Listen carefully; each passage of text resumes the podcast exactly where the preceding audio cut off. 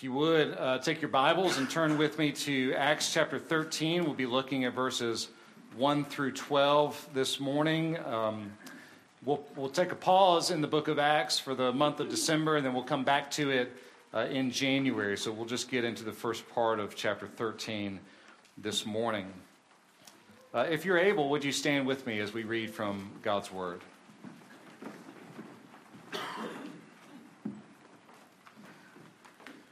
Pay careful attention. This is the word of the living God. Acts chapter 13, starting in verse 1. Now, there were in the church at Antioch prophets and teachers Barnabas, Simeon, who was called Niger, Lucius of Cyrene, Manaen, a member of the court of Herod the Tetrarch, and Saul. While they were worshiping the Lord and fasting, the Holy Spirit said, Set apart for me Barnabas and Saul for the work to which I have called them. Then, after fasting and praying, they laid their hands on them and sent them off. So, being sent off by the, out by the Holy Spirit, they went down to Seleucia, and from there they sailed to Cyprus. When they arrived at Salamis, they proclaimed the word of God in the synagogues of the Jews. And they had John to assist them.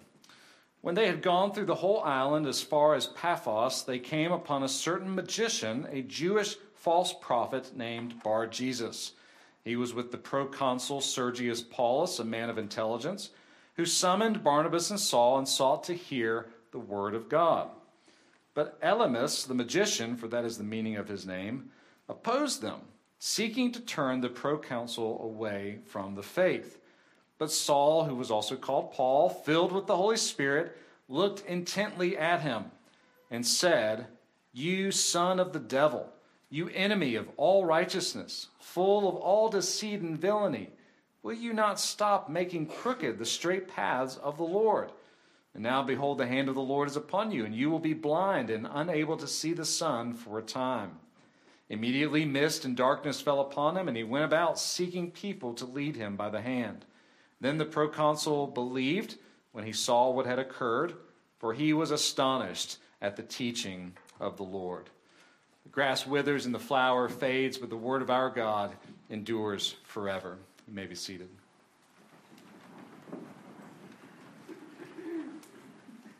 Would you pray with me? Lord, we thank you for your word. We thank you that your word is truth. Lord, would you sanctify us in the truth? Open our eyes that we might behold wonderful things in your word.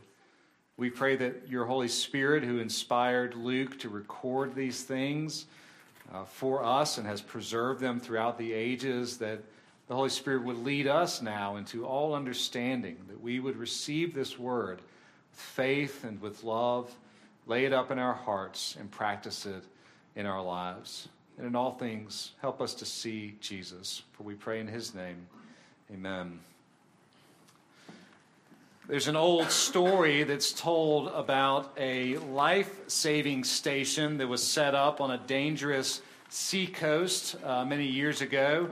Uh, some, of the, some of the men in the community recognized that this was a, a dangerous area along the coast, and there were lots and lots of shipwrecks, so they decided to form a, kind of a group. They had this little shack. It wasn't much to speak of. It was just kind of a place to bring people in, a place to sleep overnight if you were on the night watch looking out for shipwrecks.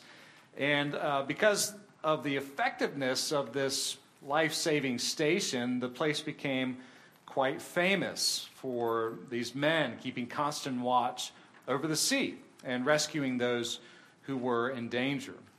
As a result of the, the fame of this place, kind of word began to spread, and, and many people wanted to be associated with the life saving station. So they started giving time and started uh, contributing their talents and started giving money to support this important work. They bought new boats, they got new crews recruited, and they established formal training sessions so that everybody would be equipped to do the work. Membership in this group continued to grow, and uh, some in the membership said, you know, this little shack that we stay in, we really could make it a little bit nicer. You know, if we're going to be serving in this way, let's get some nice beds. Let's kind of fix it up a little bit. And so they did. Uh, their equipment was updated, the building was updated. It became a better place to welcome survivors. No more emergency cots. Now they had beds and some nice furniture and a newly decorated building.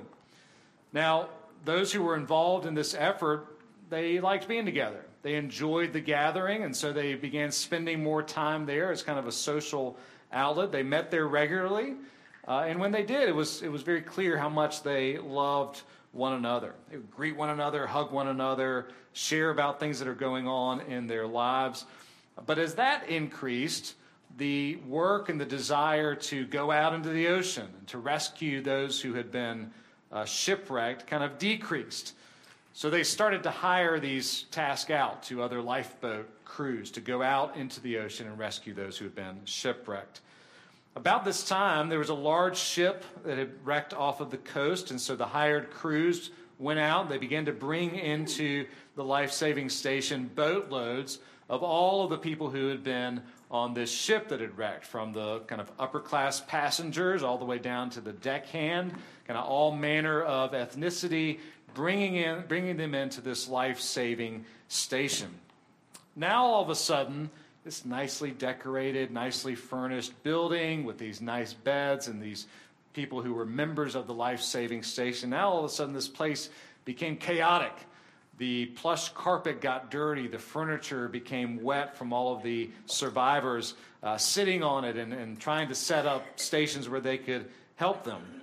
Uh, so later, the property committee decided to set up a shower outside the house so that those who were brought in as survivors could be cleaned up before they came into the life saving station, you know, just to keep it nice. At the next meeting of this group, there was kind of a division in the membership many of them felt like they should stop going out and saving people who had been shipwrecked. You know, that was what we started as, but now it's something different. Other people can do that. Some felt like that was the core of the mission they had begun with and that they needed to keep doing that. And so, as you can imagine, they split. The group that wanted to keep up the life saving work, they went a little further up the coast, built their own building, began this life saving effort of rescuing people from shipwreck. And as you can imagine, as time went on, a, a, similar pattern occurred. They made the building nicer, they stopped saving so much and started just becoming more of a community and so forth until you had maybe five or six of these life saving stations up and down this particularly dangerous coast. The writer of this story says that if you visit this seacoast today, you'll find a number of adequate meeting places with ample parking and plush carpeting. Shipwrecks are frequent in those waters but most of the people drown. And why do I take the time to tell this lengthy story about a life saving station on the coast? Well, it's a good reminder to us that the church has been established by God as a life saving station. The, the church has been given a mission. The church has been uh, established with mission work in its DNA. In its very design, God has called the church to be a lighthouse to be a light to the nation, uh, to the nations, to be the place where those who are lost outside of Jesus Christ can hear the good news of life and eternal hope in Him, be brought in, and be brought into safety and refuge in Christ. And yet, like many other institutions, it's very easy and all too common to drift from that mission to enjoy certain parts of the church's life that are a blessing and a benefit, and, and, get distracted from the core mission that Jesus has entrusted to us. And so we are often in need of reminding, often in need of renewal in the mission that Jesus has given to his church. In Acts 13, you don't see a drift from the mission, you see a clear picture of that mission being uh, where the church is committed to that mission. The church is carrying out that mission of bearing witness to the resurrection of Jesus Christ. You see in the church in Antioch in Acts 13 the missionary DNA of the church at work.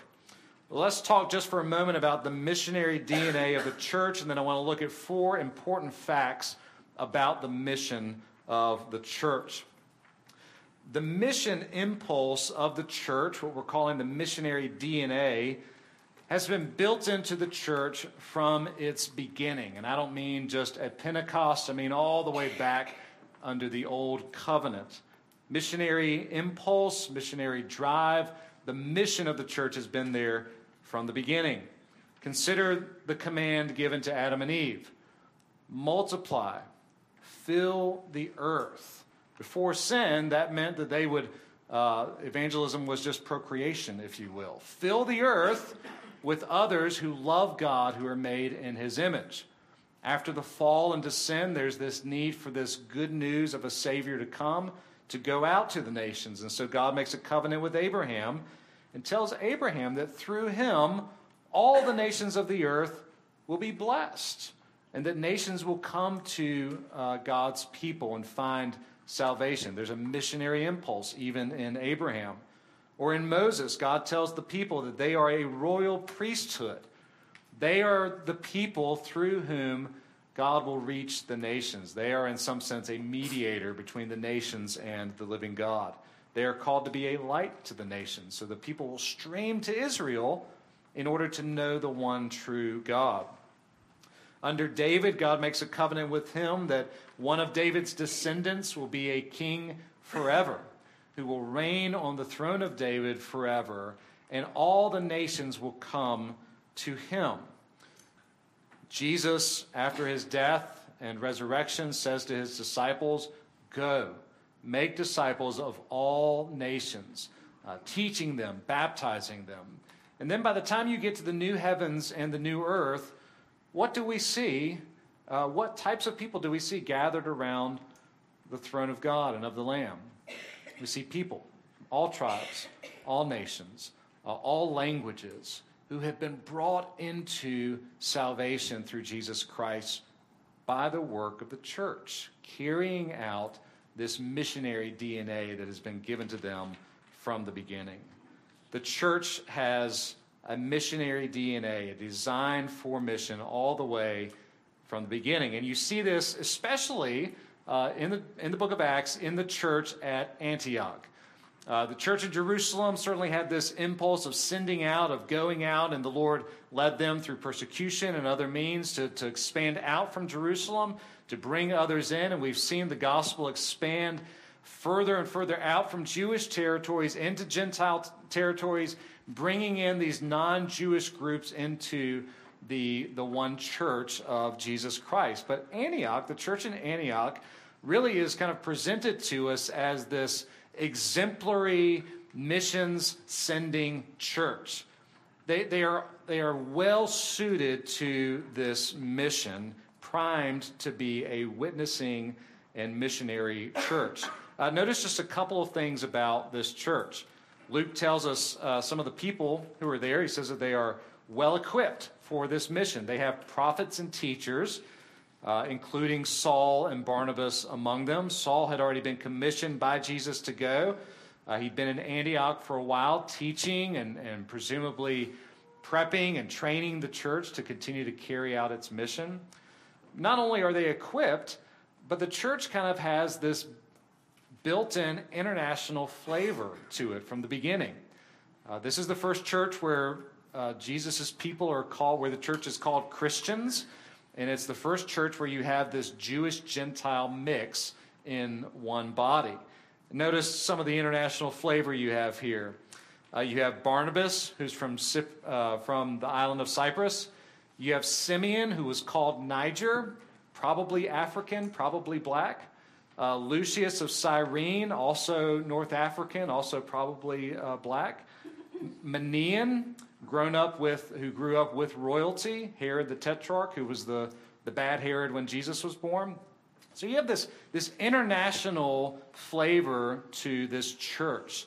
So this is a church that's already kind of bought into the vision of the church as a missionary agency. They worship God, and as they worship, they send and they serve to bring others into the refuge of Jesus Christ. And it really should be no different today. Uh, the church of Jesus has been given marching orders, and we're still in between the first and the second coming of Jesus. Those marching orders are still ours to be much like the church here in Antioch. There's still people who need to hear that the grace of God has appeared in Jesus Christ. There's still people who need to hear the good news that there is forgiven. forgiveness in Him. Uh, but we often lose sight. We often become uh, complacent. We often become comfortable and inward focused, much like the life saving station, focused on preserving what we have rather than on going out with the mission that Christ has entrusted to us. And yet, to know and to love Christ and to love people is to desire uh, that others would know Jesus as well. The two go hand in hand to know Christ and to make him known. Let's look at some of the characteristics of this mission of the church that are built into her DNA. Uh, we see four, four characteristics here, uh, just that we'll go through just briefly. Uh, first, we see that the mission of the church is fueled by dependence upon the Lord. It's fueled by dependence upon the Lord. Uh, notice Luke tells us in verse 2 that the church is worshiping. They're gathered, they're offering praise to God, they're glorifying Him. They're also fasting. They've taken a break from eating and drinking, and there's different ways to do it, whether it's all day or just a portion of the day, doesn't matter. Why are they fasting? What's the significance of this? Well, well, fasting in the scriptures is kind of a tangible, you feel it, uh, it's a tangible way of putting aside kind of normal habits, normal, normal routines of eating and drinking, and concentrating on what the Lord might have you to do, seeking God's will, or perhaps particularly pleading for something significant in prayer. I have a friend who, for many years, he and some of his family members have uh, fasted on Mondays to pray for another family member who is in need of God's grace. It's a way of acknowledging we don't live on bread alone. We depend upon the Lord for all things. And here the church is gathered. They're fasting. They're seeking God's will in prayer. The Holy Spirit directly leads them to send out Saul and Barnabas for this mission. They are fueled by dependence upon the Lord. But that doesn't, that doesn't just mean you pray and you fast and you worship in order to carry out the mission. It means that the work of missions, the work of evangelism, of inviting people to trust Jesus, is not up to us. And yet, the Lord at the same time is pleased to use you in this mission. He doesn't need us, but this is the way He has designed it that through you, the message of Jesus will be proclaimed. But the effectiveness of that mission is not resting upon our shoulders. They're praying, they're fasting, they're worshiping because they recognize that if there will be any success in this mission, it will be because the Lord causes the increase. Are we operating with that view of depending upon the Lord, depending upon His strength and His power, and obeying Him out of faith in His ability to do what we cannot do? Or are we operating out of our own strength? Do we find ourselves puffed up in pride, thinking we've done something great for Jesus? We, we are the ones that he needs on our team, and, and we've done all the, the work, and it's up to us that others are coming because of something we've done. Are we puffed up in pride rather than giving glory to God? Or sometimes when we depend on our own strength, we often find ourselves timid and, and not acting in faith because we think, this is up to me. And, and I'm scared because what if I fail? What if I say the wrong thing? What if I offend somebody? And we have to believe, just as the early church did, that we are dependent upon the Lord, that He is pleased to use us, and He will when we act out in when we act in faith and obedience to Him. Jesus works through secondary means. You're sharing the word. You're witnessing to Christ's resurrection. You're praying even for people to come to know Christ. You're demonstrating the love of Jesus in tangible, practical ways. All of it is undergirded by dependence upon the Lord. Notice, though, it's not just fueled by dependence upon the Lord, but also focused on the word of the Lord. Verse 5 when they arrive on Cyprus, they go to the different towns, different synagogues of the Jews. What do they do?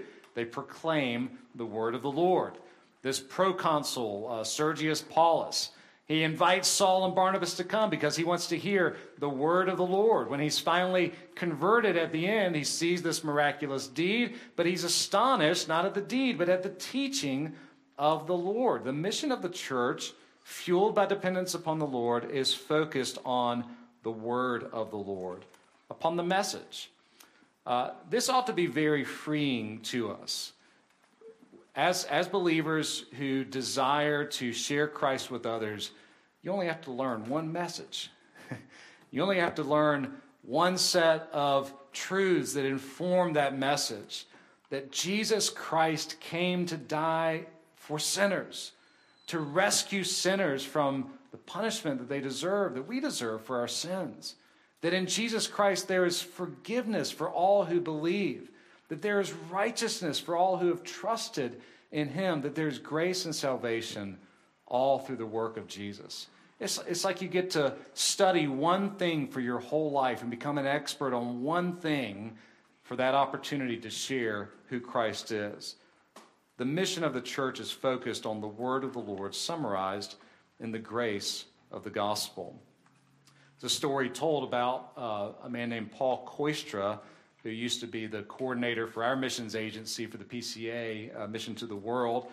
Uh, if you ever heard uh, Paul preach, he, he only had, I think I only heard two or three passages that he ever preached on. I think he preached on them over and over again, but it always felt like the message that he was preaching was the same the grace of God in Jesus Christ, forgiveness of sins in him and the, the compulsion that the church has to take that message out. And somebody once asked him, uh, Paul, why do you always preach about grace?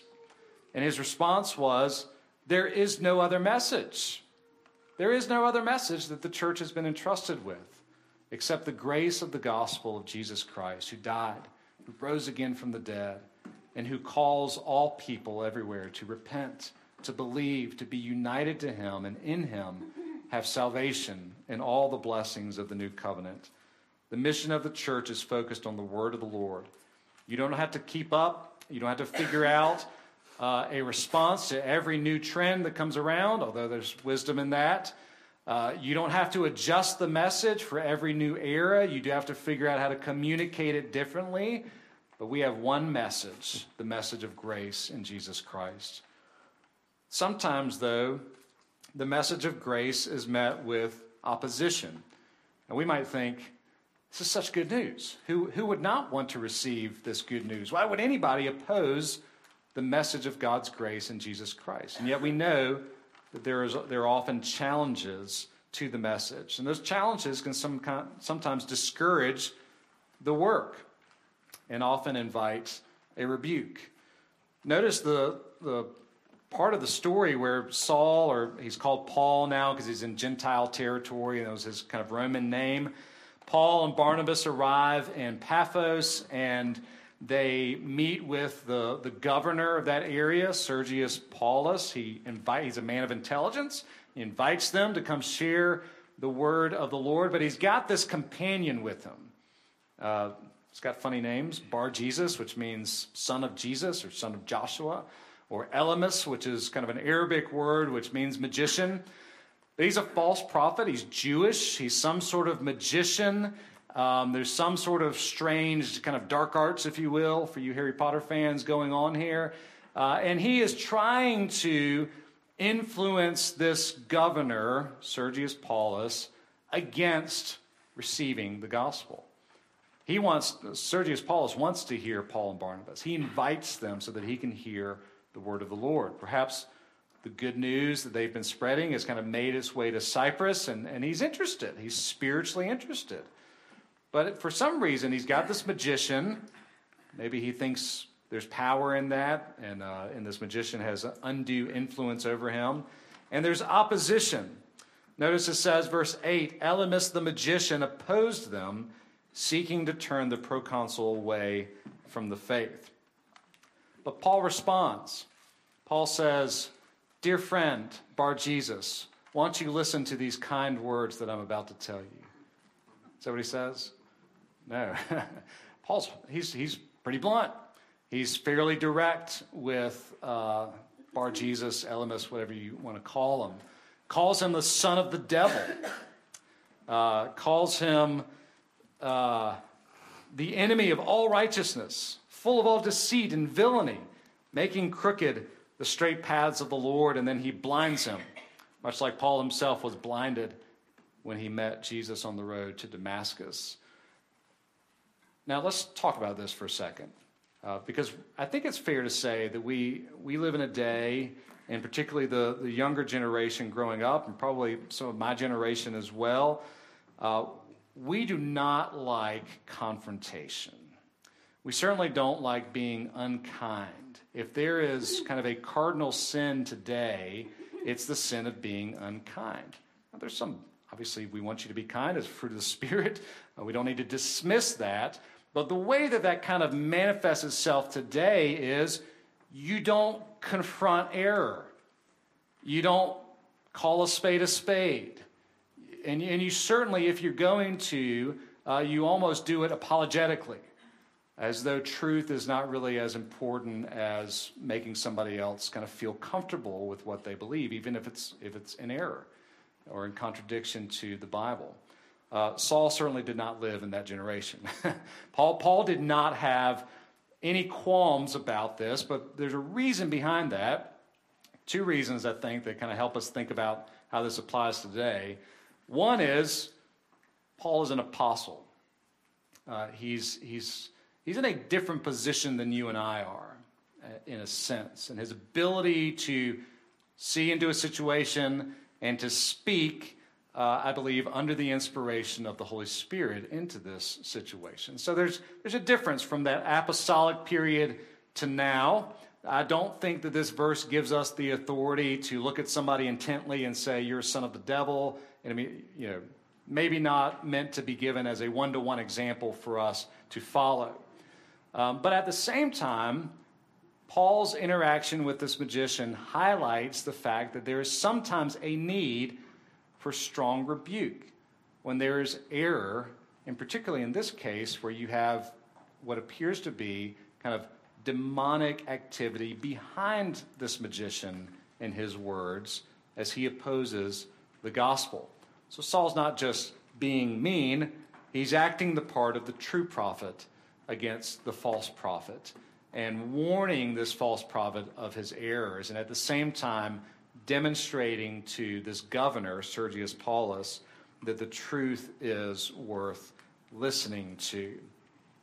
It's easy for us, I believe, to get discouraged in the mission when there are challenges, when there are hindrances, when there are walls thrown up. You talk to somebody about Christ or you ask them how you can pray for them or whatever you do, and, and there's, there's a, a roadblock. I don't want to hear it uh, I've heard this before, or all Christians are hypocrites, or, or whatever the, the comeback is, the opposition to it. It's easy to get discouraged from that. And, and there's different ways to respond to that discouragement. Maybe we focus on something else and not on the main message. Or maybe we change the message a little bit, soften it up some, thinking that'll make it more palatable if we change the message and soften the truth compromise in some way or simply give up in order to be liked or to accommodate those who are against it. The work of the mission of the church is fraught with challenges that can discourage the work. And yet, I think we see in this passage ultimately that the mission of the church is full of hope. It's a mission that is full of hope because Jesus is king. It's full of hope because Jesus is king. By his death, his resurrection, his ascension to the right hand of the Father, his reigning and ruling over all things as the King of all kings, one day returning to establish all righteousness. That gives us hope because Jesus is King. He is at work through the witness of his church, carrying out this missionary DNA that has been given to them. And we see this in the passage, I think, uh, specifically in the fact that at the end of the passage, this man, Sergius Paulus, the proconsul, believes. He's astonished at the teaching of the Lord.